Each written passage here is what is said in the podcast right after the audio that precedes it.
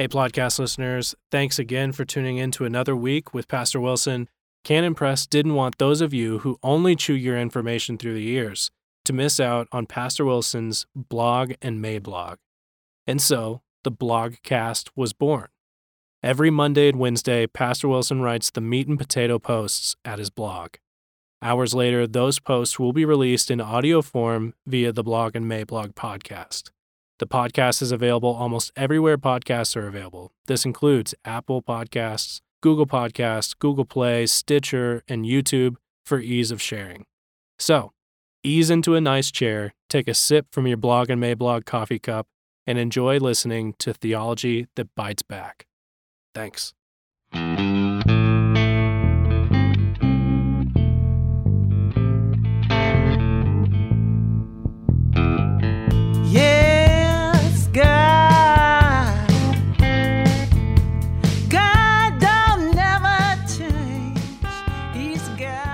Welcome to the Plodcast. This is episode 103. 103, the Plodcast. I'm Douglas Wilson. Good to be with you. Thanks for joining us.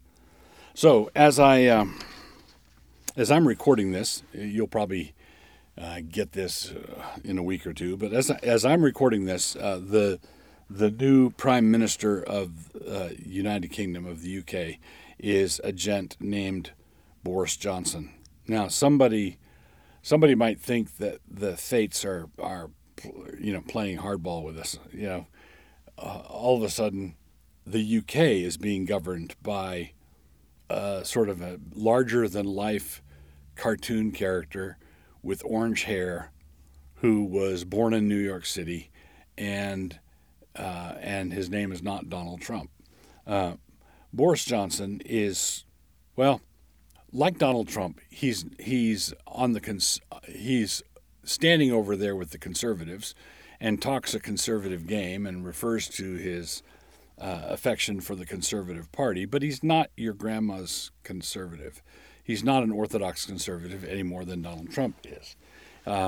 He's more of a renegade and/or a populist. But it seems that the Lord has determined that we are going to go through a silly season. There's been a wave of populist rebellion against the respectable mainstream. Donald Trump is an example of it. Bolsonaro, the new president of Brazil, is another example, and now Boris Johnson. Probably the thing, and as with Donald Trump, Boris Johnson is not a stalwart representative of godliness. He's not. He's whatever it is. He's not that. But he's now the Prime Minister of the UK, and here's I think the first thing that we can look forward to. The first thing that I think is going to be notable in his administration. And that is the Brexit exit from the European Union is, it now appears, going to happen. So what happened was the referendum mandating a Brexit, which surprised pretty much everybody, including Theresa May, who was not a fan, didn't want to do it, but was then responsible for executing this mandate, leave the European Union. Well, because she wasn't a firm believer, she wanted to nuance her way out of the European Union, and that gave away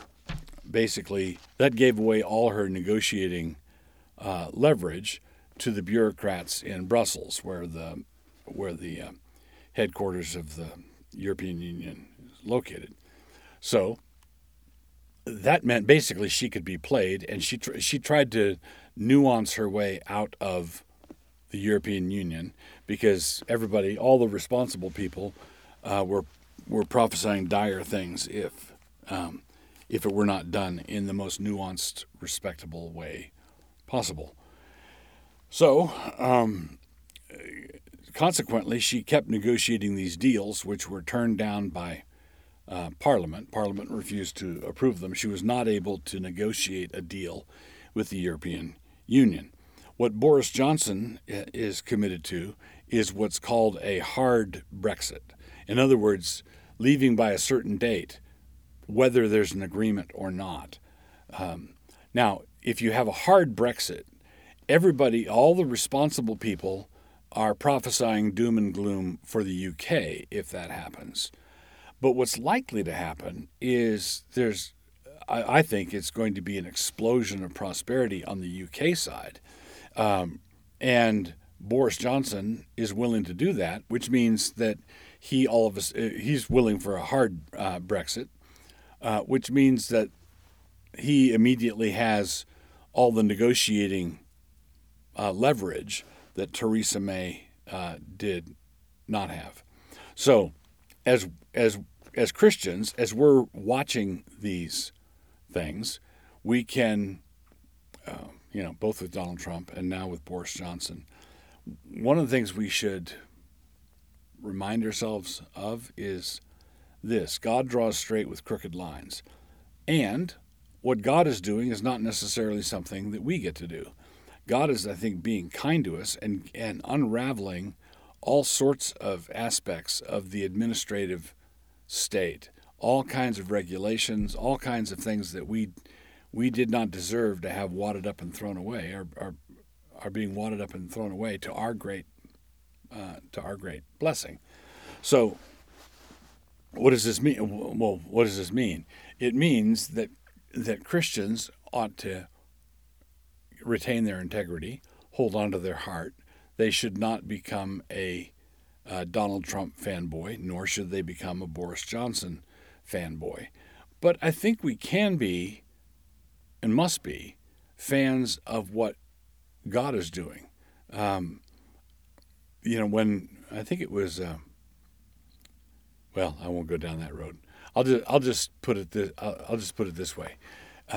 We can rejoice in the good things that are done, however God has arranged for them to be done. That doesn't necessarily mean that we should resort to Machiavellian tactics and embrace an approach that says the end justifies the means. But it does mean that we ought to be, rather than condemning Trump, and we'll have plenty of new opportunities to condemn Johnson as well. Rather than doing that, we ought to ask ourselves, why is it that these ungodly men were able to keep promises better than all the godly ones? Just asking. Oh, whether we will be God. So, hamartiology. Apathes occurs 6 times in the New Testament, and it's rendered by the word disobedient. Apathes is rendered by the word disobedience, A-P-E-I-T-H-E-S. Zacharias was promised that his son John would be used to turn the disobedient to the wisdom of the just. That's in Luke 1:17. When the Lord appeared to Saul of Tarsus, he was not disobedient to the heavenly vision. That's in Acts 26:19. In his list of great evils at the conclusion of Romans 1, Paul included the fact that such people are disobedient to their parents. That's Romans 1:30. He does the same thing in his list of sins in 2 Timothy 3:2.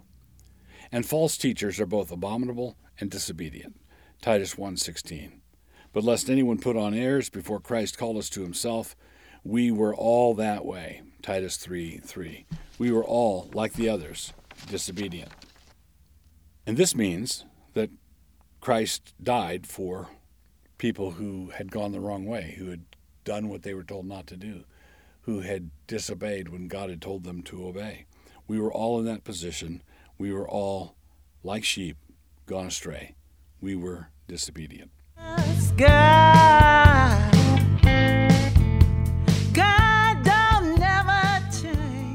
So my book review this time being episode 103 in the Plodcast, My book review is a book called Boys in the Boat by a gent named Brown. This is a book that that my wife and I listened to together on Audible. The production of it is quite good. We had an event over in Seattle, and so we listened to the book on the way over, and then on the way back. And then I think we had like 45 minutes left on the book after we got home and had to drive around and finish the book that way. I think that's what we did. Anyway, The Boys in the Boat. The Boys in the Boat is about the rowing, the U.S. Olympic rowing team that hailed out of the University of Washington in 1936. And it basically gives the backstory of all these young men who came to row for the University of Washington and how they rowed their way to a championship and then were selected to row in the 1936 Olympics hosted by Hitler in Berlin. And it's a gripping story. And there are all sorts of fun details in it, sort of Depression-era backstory where these hard-luck kids came from. They weren't refined. They weren't an Ivy League rowing team. They were, workers with their hands, rough farm boy types. And they... And they were honed into this great,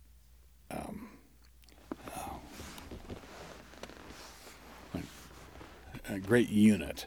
My there's a thing in there. Well, I'll just a few things about it. This is all. Most of it is set in the Pacific Northwest, where I live.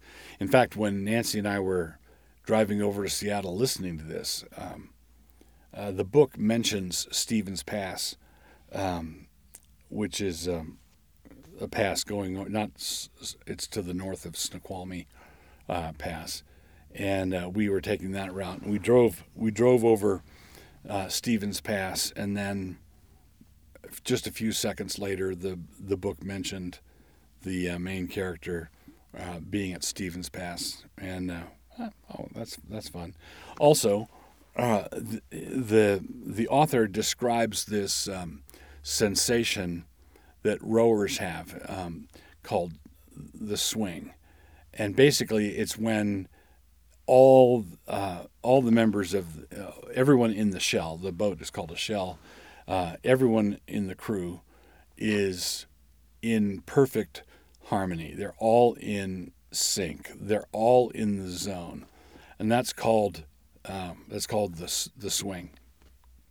And in this swing, they're just in this, it's an ecstatic experience. My father was a graduate of the Naval Academy, class of 1950, and he rowed for Navy. And in fact, he rowed a few years. This was just a few years after the events in this book, but he rowed in the regatta at Poughkeepsie the last time it was held there. That was a problem because it was rowing on the river, and there was the luck of the draw on where you have what lane you had and whatever.